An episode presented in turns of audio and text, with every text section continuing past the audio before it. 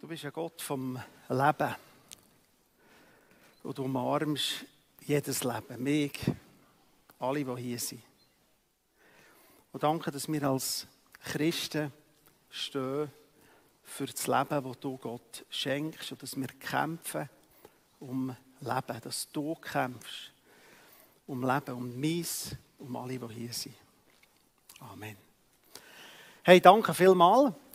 Äh, mich hat es sehr berührt. Ich hatte das Vorgespräch. Gehabt. Malé hat sich auch gefreut. Wir mussten schauen mit dem Livestream, weil sie weiß, dass auch Freunde äh, zuschauen. Kuno war ihr mega wichtig. Und äh, mich hat es berührt, schon in der Vorbereitung, äh, das ganze, die ganze Geschichte. Wir sind mitgegangen als Gemeinde. Das ist ja Chile. GPMC ist nicht irgendwie im C-Team, sondern es ist unsere Chile. Es ist unsere Kirche, wo wir Menschen umarmen, wo wir das Leben umarmen, wo wir als Live-Groups miteinander da sind. Ihr habt es gesehen, wo wir beten füreinander. Ich hatte diese Woche Besuch von einem ganz anderen Group, der sagt, hey, wir haben eine Geschichte durchgetragen. Äh, ich habe das mitbekommen, die ganzen Sachen, wo wir merken, du hast es gesehen, wenn man Not ist, merken wir, wir brauchen Menschen. Ich sage immer, wenn es rauscht im Leben, ist man ein bisschen in Gefahr, dass man niemanden braucht. Und wir wollen äh, als Bewegung äh, einfach das Leben umarmen. Wir haben hier nebenan Sozialwerk. Wir haben gehört von Bless Thun. Wir sehen das junge Leben, das da ist. Wir haben die Videos gesehen. Wir haben einen ganzen Haufen Leute, die sich dazu zählen, zu unserer Familie. Und mir ist es etwas Wichtiges, dass wir das Leben umarmen. Und ich möchte heute in eine, in eine Geschichte hineingehen. Und zwar habe ich diese Woche so äh, ein Gespräch mit Gott und gesagt, Gott, was ist die komischste Geschichte der ganzen Bibel? Mehr für mich. Und ich weiß nicht, was ihr würdet sagen. Und am Anfang habe ich keine Antwort bekommen. Und ich denkt, also vielleicht der Noah war noch ein verrückter Typ, oder? Der baut, oder der Joshua marschiert mal mit seiner Armee einfach um eine... Und ich bin so die Bibelgeschichte durch und denkt, ja, gibt es eigentlich eine Geschichte, die nicht komisch war? So, alles so ein bisschen spezielle Leute. Und wie wieder Eindruck gehabt, dass man Gott sieht. Also, ich finde ganz speziell komische Geschichte aus Markus 10, 17. Äh, der reiche Jüngling. Und jetzt etwas habe ich entdeckt, das ist wirklich eine komische Geschichte. Weil es ist von mir aus gesagt, das einzige Mal, dass jemand traurig weg ist gegangen von Jesus. Das war ein reicher Jüngling, lese ich euch das vor. Und da er hinausgegangen war, also Jesus, auf den Weg lief herzu einer, kniete vor ihn und fragte, guter Meister, was soll ich tun, damit ich das ewige Leben ererbe? Aber Jesus sprach zu ihm, was heißt du mich gut? Niemand ist gut, denn Gott allein. Du weißt ja die Gebote. Du sollst nicht Ehe brechen, du sollst nicht töten, du sollst nicht stehlen, du sollst nicht falsch Zeugnis reden, du sollst niemanden täuschen, ehre Vater und Mutter. Er aber antwortete und sprach ihm, Meister, das habe ich alles gehalten von meiner Jugend auf. Und Jesus sah ihn an und liebte ihn und sprach zu ihm, eines fehlt dir, gehe hin und verkaufe alles, was du hast und gib's den Armen, so wirst du einen Schatz im Himmel haben und komm und folge mir nach und nimm das Kreuz auf dich. Er aber war unmutig über die Rede und ging traurig davon. Vielleicht ist es am anderen Ort auch noch geschrieben. Markus 10, 17 bis 21. Und die Geschichte finde ich gute Geschichte. Es heißt, ein reicher Jüngling, äh, der muss erfolgreich sein, reich, wohlhabend, wahrscheinlich ist er Pharisäer oder hat dazugehört, gut vernetzt. Und ich habe mir so überlegt, stell dir vor, es kommt heute ein Reicher in die christliche Szene rein und sagt, was muss ich machen, für ins GPMC zu kommen? Hm, ja, aber nicht so wahnsinnig viel, oder? Der kann vielleicht noch das sponsoren und wir brauchen im Sozialwerk noch Geld. also, hä? Was? Also fast alles. Also, mir gefällt er noch. Oder wir können sagen, er ist sich ein bisschen selber überschätzt. Finde ich aber auf eine Art noch sympathisch. Oder wir ja meistens mit diesen Leuten zu tun, sagen, ja, was kann ich denn und wer bin ich schon, ich mache alles in meinem Leben. Also ich habe das Gesetz das Leben lang gehalten. Ja, komm doch rein. Aber vielleicht müsste man sich um den kümmern. Also wenn jetzt der Millionär außen steht, hm, du, wir haben schon noch ein Plätzchen bei uns. Jesus hat eine kurze Geschichte. Und Jesus sagt ihm, so, danke vielmals für die Frage. Also zuerst möchte ich sagen, Gott einzig ist gut. Was nennst du mit Gott ist gut? Und dann macht er mir eigentlich etwas Lustiges. Typisch Jesus. Und dann sagt er, aber Freund, ich sage gar nicht, du kannst nicht kommen, aber ich hätte eine Frage. Oder eigentlich eine Idee für dein Leben. Lieber Millionär, wenn du hier zuhören es wäre sehr sympathisch, du würdest alles verkaufen, überschreiben auf die Stiftung Südkurve, dass wir mit dem allen Armen in unserer Stadt dienen können. Und wenn du das dann hast gemacht, bist du ganz herzlich willkommen in unserer Mitte. Und folge Jesus nachher mit allem, was du hast. Würden wir das so machen. Jesus hat es gemacht. Das musst du dir mal vorstellen. Ich habe ein paar Kommentare dazu gelesen. Es versteht ja um niemand den Kontext. Ein Jod glaubt, dass er durch das Judentum zum Volk dazu gehört. Also der hat wirklich verstanden, das Reich von Gott ist etwas Neues. Das können wir heute gar nicht verstehen. Jesus hat die Beziehung zu Gott personifiziert. Wenn du heute mit einem Jod redest, jeder, der jüdisch ist geboren, gehört zum Reich Gottes dazu. Du brauchst schon eine persönliche Entscheidung. Jetzt gibt es die, die es besser machen, die, die es schlechter machen. Du gehörst dazu. Das ist krass, was Jesus hat verändert. Und das was muss ich machen? Und er ist traurig weggegangen faszinierende Geschichte auf eine Art. Nicht. Würden wir nicht so machen? Ich glaube, es ist ja nicht das Evangelium. Das Evangelium ist ja nicht, äh, Leute zu kennen und sagen, es steht an uns zu sagen, das versteht er. Oder? Es ist ja nicht eine Eingangskontrolle, wer dazugehören Was sieht uns der Text nicht? Das ist mir wichtig. Wir können jetzt aus dem heraus eine riesen Last machen und sagen, wenn du, ich habe selber ein Häuschen, wenn du ein Haus hast, gang verkaufst. Das sieht aus meiner Sicht der Text nicht. Weil Jesus macht ganz etwas anderes. Er nimmt die Gebot, die zweite Tafel, 5, 6, 7, 8, 9, 10 und sieht, lieber Kollege, es gibt die andere Tafel, das erste Gebot. Lieb Gott von ganzem Herzen mit allem, was du hast. Und er nimmt ihn in das hinein und sagt, lieber Freund, wenn du meinst, du hast alles richtig gemacht, darf ich dir sagen, das erste Gebot. Und er genau gewusst, wie er auf das Gebot läuft. Hey, verkauf alles. Weil er hat das andere mehr geliebt als Gott. Mir ist ein Haus zugefallen. Zufall. Ich habe nie in meinem Leben daran gedacht, dass ich ein Haus haben würde. Ich habe keine dritte Säule vorgesorgt. Ich habe Lücken in meiner Pensionskasse. Mein Berater wo wir dann dazu gekommen, dass uns jemand das Haus verkaufen wollte, gesagt, du hast ja Ausfälle, weil ich bis 30 nur für Killer habe gearbeitet, um einen Hungerslohn, das habe ich noch gar nie gesehen. Keine Vorsorge, kein drei Jahre, absolut nichts. Und dann läutet mir jemand an, nach zehn Jahren Max, wenn ich es abgegeben habe, gesagt, das Haus werde ich dir verkaufen. Zum einem Preis, ich habe meinem Banker angerufen, Kollege, der ist in der Direktion für Credit Suisse, sagt, also so viel mit Glück hast, gibt dir den Preis. Ich habe 200'000 Franken billiger bekommen. Ich weiß nicht warum. Zufall. Das sieht der Text nicht. Aber was sieht der Text? Gott gehört radikal an die erste Stelle von unserem Leben. Wir können jetzt nicht sagen, na ja gut, Jesus war ein cleverer Keib, er hat jetzt dem das erste Gebot vorgehalten und man so zeigt, ja die austrickst. Mit mir hat das nichts zu tun. Petrus hat selber ein Haus gehabt. Äh, Jesus hat im Haus von Petrus. Ich lese nicht, dass Jesus und Petrus gesagt haben, verkauf's. Es gibt andere Stellen.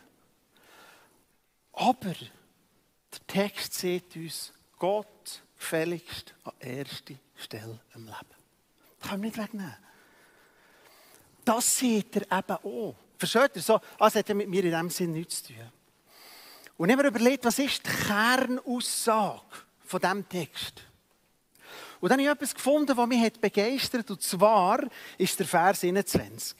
Und Vers 21 heißt es, Jesus hat den Kerl Liebe bekommen. Wow, ein super Typ. Hat jetzt zwar nicht der reflektierteste Zugang zu sich selber. Jesus hat eine Sekunde gebraucht, zu vermerken, was bei dem klemmt. Er hat gemerkt, ich muss ein seelsorgerlich etwas dem eine Frage stellen, für dem ein bisschen Jesus gewann ihn lieb. Freunde, Jesus hat jeden Mensch gern. Jesus hat dich gern. Jesus hat dich immer gern.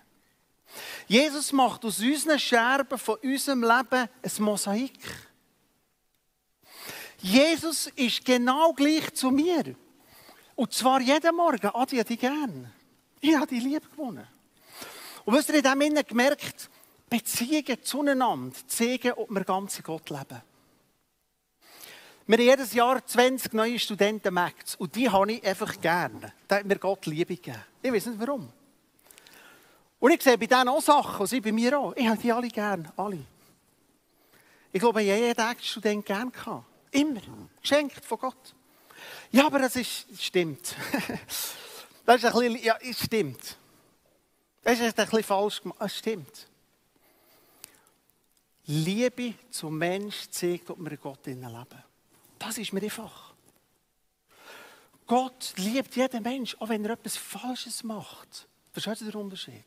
Oh, der Typ habe ich gern. Wow, ein reicher Jod, ein junger, motivierter, aufrichtiger Nachfolger, den kann ich Liebe bekommen in diesem Moment. Aber es ist nicht ganz gut, was du mit deinem Geld machst. Die Liebe, Gott liebt der Mensch, wir lieben Sachen. Gott liebt Person, wir lieben etwas anderes. Gott liebt Malea, Gott liebt mich, Gott liebt von Niederhäuser zu dir. Auf dem bauen wir auf. Alle Radikalität, die nicht auf dem baut, ist für gar nichts, das ist Religiosität. Alles, was nicht auf dem Verständnis ist, Gott muss mehr lieben, ich habe ihm wenig zu bringen, bringt nichts. Alle Momente, wo wir irgendwo denken, wow, Gott braucht mich, stimmt nicht.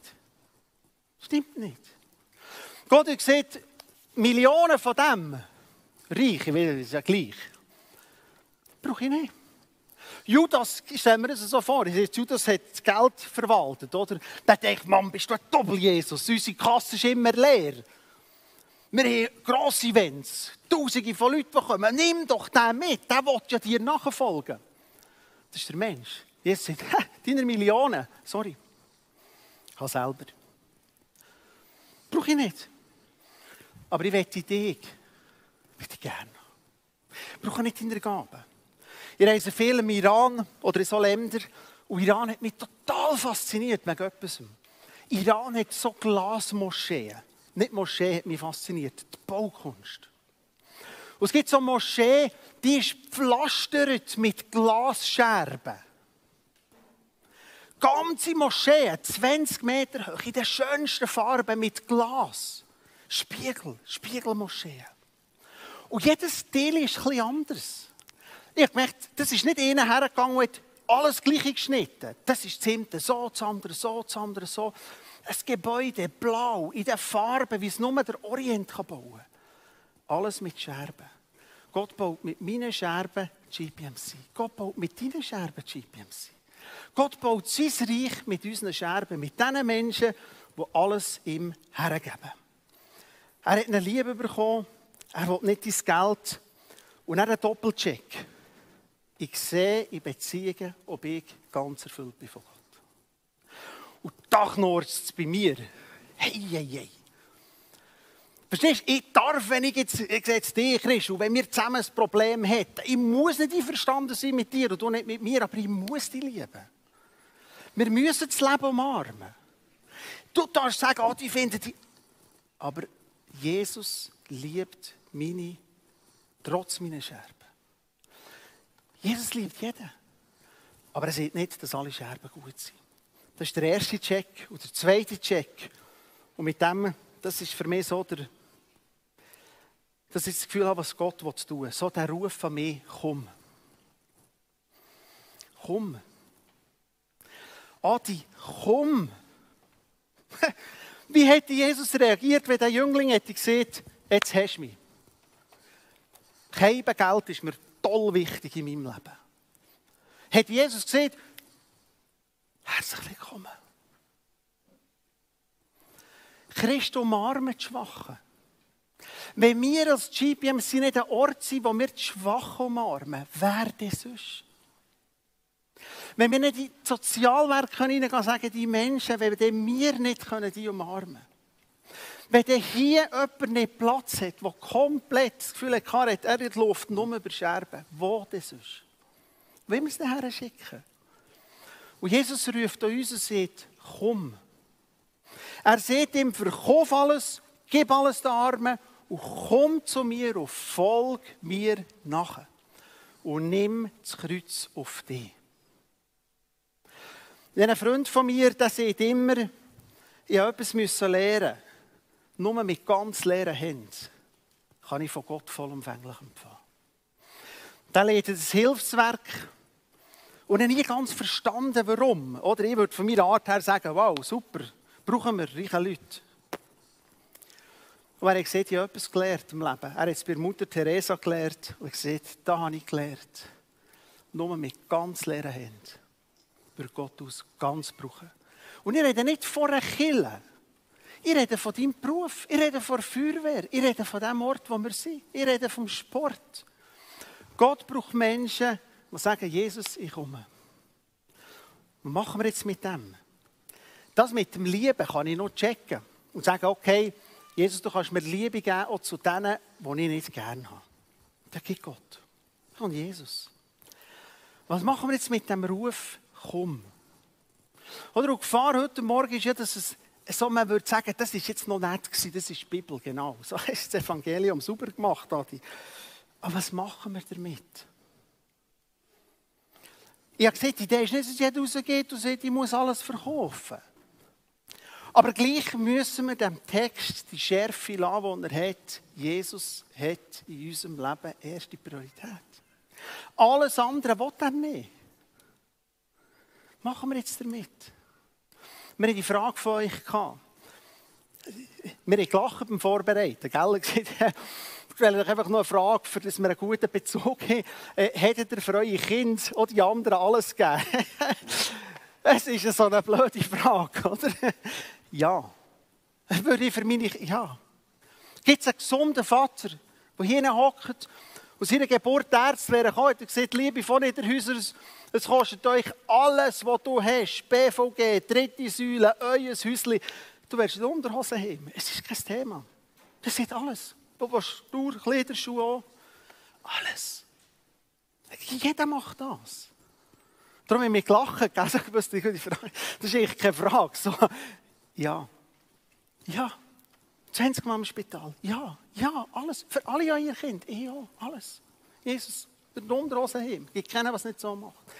Das ist die Sicht von Gott. Alles für den Jüngling. Alles. Du kannst alles haben. Alles. Aber zu meinen Bedingungen. Ist der Unterschied. Wir haben keine Bedingungen an Kind. Wir sind noch gar nicht einen Respond geben. Mein Kind, wir können etwas mehr zurückgeben. Gott gibt alles. Für dich, weil er dich liebt. Ich habe dich gern. Was ist ein guter Typ? Das ist ein bisschen, gell? Ist super. Ist ein bisschen stolz. Ist ein bisschen egoistisch. Ist ein bisschen geschieden. Ist ein bisschen das. Ist ein bisschen das. Ist ein bisschen jenes. Ich habe eine Liebe für diesen Menschen. Was ist unser Respond? Und nicht Eindruck, ich weiß nicht, ob das jetzt zu weit her ist, prüft alles, prüft es siebenmal, dürft total anderer Meinung sein, können Sie den Grufs diskutieren. Ich hatte gestern Abend den Eindruck, dass mir Gott sagt, weißt du warum dass ich das der komische Text finde? Weil der Jüngling für Europa steht. Weil der steht für Europa. Weil ich den Eindruck hatte, dass Gott mir gestern sagt, das ist jetzt ein prophetisch, ich werde es so deklarieren, ganz klar. Das ist mein Eindruck, prüft es, prüft es. Dass Gott wie sagt, der Jüngling ist Europa. Wachet auf. Steht auf. Ganze Corona-Sachen, Kille stand auf. Lass es nicht aus unserem Reichtum, aus unserem Ding raus, was wir haben, weiter weggehen von Gott. Lass uns näher an Jesus kommen. Liebe Leute, Corona, ich habe nie etwas zu Corona gesehen. Nie. Und ich habe Staff verboten, die, die Videos am Anfang zu machen. Ich darf keine Videos machen, wo ich Einfluss habe. Weil ich wusste, in den ersten zwei, drei Wochen, das Internet ist voll von emotionalen Eindrücken, die Leute hatten. Aber eine richtige Antwort war nicht. Was ich weiß, ist, dass das an Gott vorbei ist gegangen. Gott hat sein Wort da drinnen irgendwo gehabt.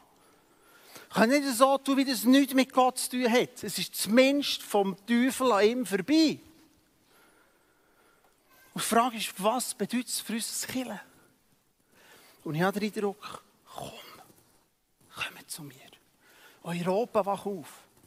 Was ist der richtige Kontinent? Wahrscheinlich Afrika, wenn du auf Bodenschätze gehst. Darum sind wir mit dem Schiff immer da und haben alles genommen. Wenn wir so reich wären an Bodenschätzen, hätten wir nicht die müssen ausplündern Wir reisen viel im Nahen Osten und jedes Mal einen Schmerz. Immer. Weil wir schamlos unser Schiff da haben geschickt und alles Öl genommen Und es ist uns nie darum gegangen, einen Mittelstand zu entwickeln. Nie. Und ein Mittelstand gibt Reichtum. Und in diesen Ländern ist eine Oberschicht, die die unten rausnimmt. Es ist uns nie um das gegangen. Manchmal wird es mir fast schlecht. Mit einer Gruppe Theologen mal da unten und dann haben sie über, ich als Guide mit müssen, und dann haben sie über die Versöhnung zwischen Juden und Arabern und philosophiert über das Ganze. Und bei mir ist innerlich eine Wut geworden, irgendwann gesagt, hört mal auf mit dem Blödsinn.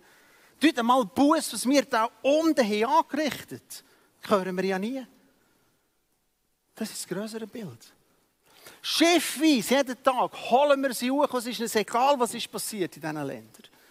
Wir jetzt finden wir der reichste Kontinent dabei ist von den Bodenschätzen her, meines Wissens Afrika. Darum schicken wir unser Schiff seit Jahrhunderten und holen alles hierher, was wir irgendwo haben können.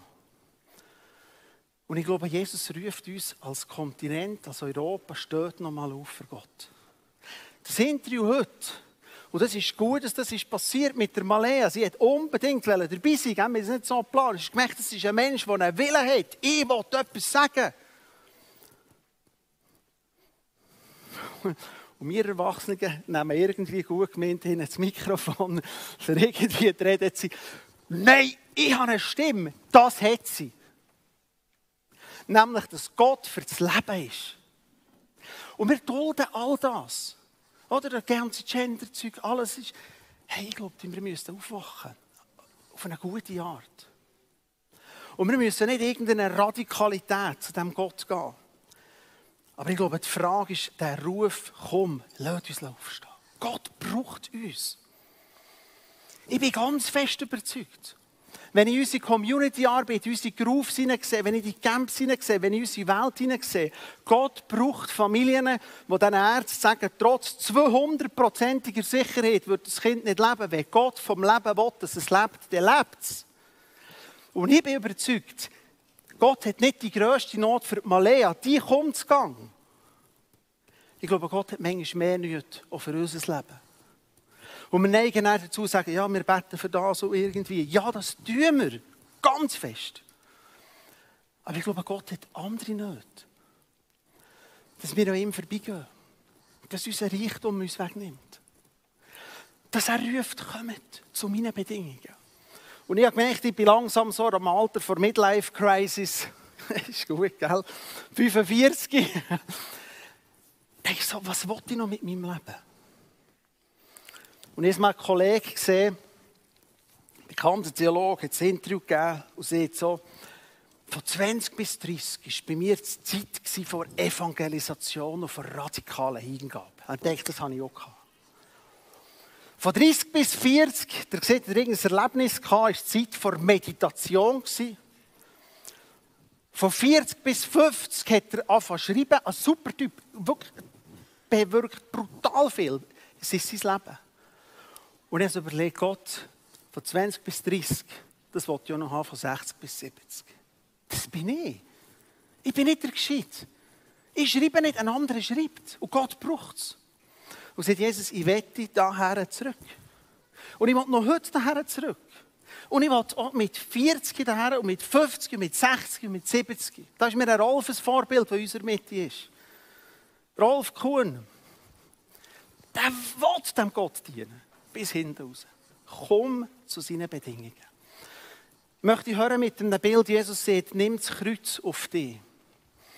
Und wenn wir in Matthäus 16 schauen, sagt Jesus, nimm dein Kreuz auf dich. hey Martino, du hast ein Kreuz. Und wir haben im Aussendungshaus einen Steinmetz, Künstler, Schnitzer, Bildhauer, Genie, das Jahr. Wenn ich dem würde sagen, mach für jeden hier ein Kreuz, würde er jedem das Gleiche machen? Nein. Die Bibel sagt, dein Kreuz. Und dies ist nicht meins. Und meins ist nicht dies. Und dies ist nicht meins. Und dies ist nicht seins. Und ich bin überzeugt, wenn ich im Schorsch würde sagen, mach für jedes Kreuz, dann würde er sagen, von Niederhäusers, euer Kreuz. Wow. Da sind ein paar Dellen und Bückchen drin. Das geht etwas anders aus. Bei dir würde er sagen, wow, das ist etwas anders. Er würde zu dir kommen, was ist bei Wow, das ist dein Kreuz. Jeder hat seine Geschichte. Und ich rufe heute nicht, versteht ihr mich richtig, dass ein Pastor besser ist als ein Arzt. Und ein Worshipper besser ist als das. Und ein Sportler besser ist als das. Und ein Lehrer besser als das. Aber ich rufe, ich glaube, Kille muss aufstehen. Glaube ich. Und ich habe eine Jacke mitgenommen und denkt, wie, was machst du jetzt praktisch? Es ist immer noch nicht praktisch. Ich kann nur sagen, was mein Leben ist. Und ich habe gesehen, Gott, in der Bibel gelesen, wird mir eine Verheißung geben, wenn du Gott nachfolgst, wirst du Häuser bekommen. Okay, Jesus, ich habe nie etwas gemacht dafür. Danke vielmals. Das ist doch noch kein Schönes. Und jetzt habe ich angefangen und gesagt, Jesus, Häuser, Häuser, Häuser. Nein. Und ich bete für Jerusalem, wenn die Bibelschule startet, Jerusalem. Drei Monate. Das ist mein Kreuz. Ich sage Jesus, aber ich würde es nur bekommen, wenn ich ganz gebe. Ich würde es nicht bekommen, wenn Gott mich braucht. Forget it. Er baut höchstens aus meinen Scherben die schönste Kille. Das ist mein Weg. Was ist dein Kreuz? Und ich habe meine Jacke mitgenommen und denke, das praktische Anwendung von dieser Botschaft, jetzt kommt um die Jackenzeit. Jetzt müsst ihr sagen, ich sehe schon ziemlich schöner aus mit dem, oder nicht? Sieht besser aus, findest du nicht? Und er überlegt, nimm das Kreuz auf dich. Wie wäre es, so als Bild? Sieht, findet ihr nicht? Sieht ein bisschen eleganter aus. So. Bisschen. Was denkt ihr, wie wäre das, wenn wir am Morgen zwischendurch mal, wenn wir uns anlegen, sagen, Jesus, das Kreuz auf sich nehmen. Ich werde heute den Tag dir hergeben. Ganz. Ich komme. Ich bin angelegt. Ob als Sportler, als Arzt, als Lehrer, als Pastor, als Mech, als Ingenieur. Jesus, ganz. Und vielleicht kann das eine Hilfe sein, ich sehe keinen anderen Weg. Ich sehe keinen anderen Weg, als einfach immer um zu sagen, Jesus, ich komme. Zu deinen Bedingungen, meine Millionen. Please, Jesus, nimm sie, nimm sie. Du kannst etwas Besseres machen. Nimm sie. Ich werde mich ganz dir hergeben. Lass uns beten zusammen. Lara, du kannst sonst vorkommen.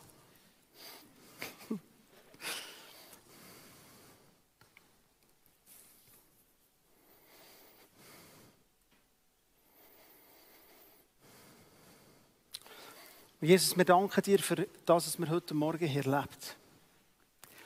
Danke, dass aus deiner Sicht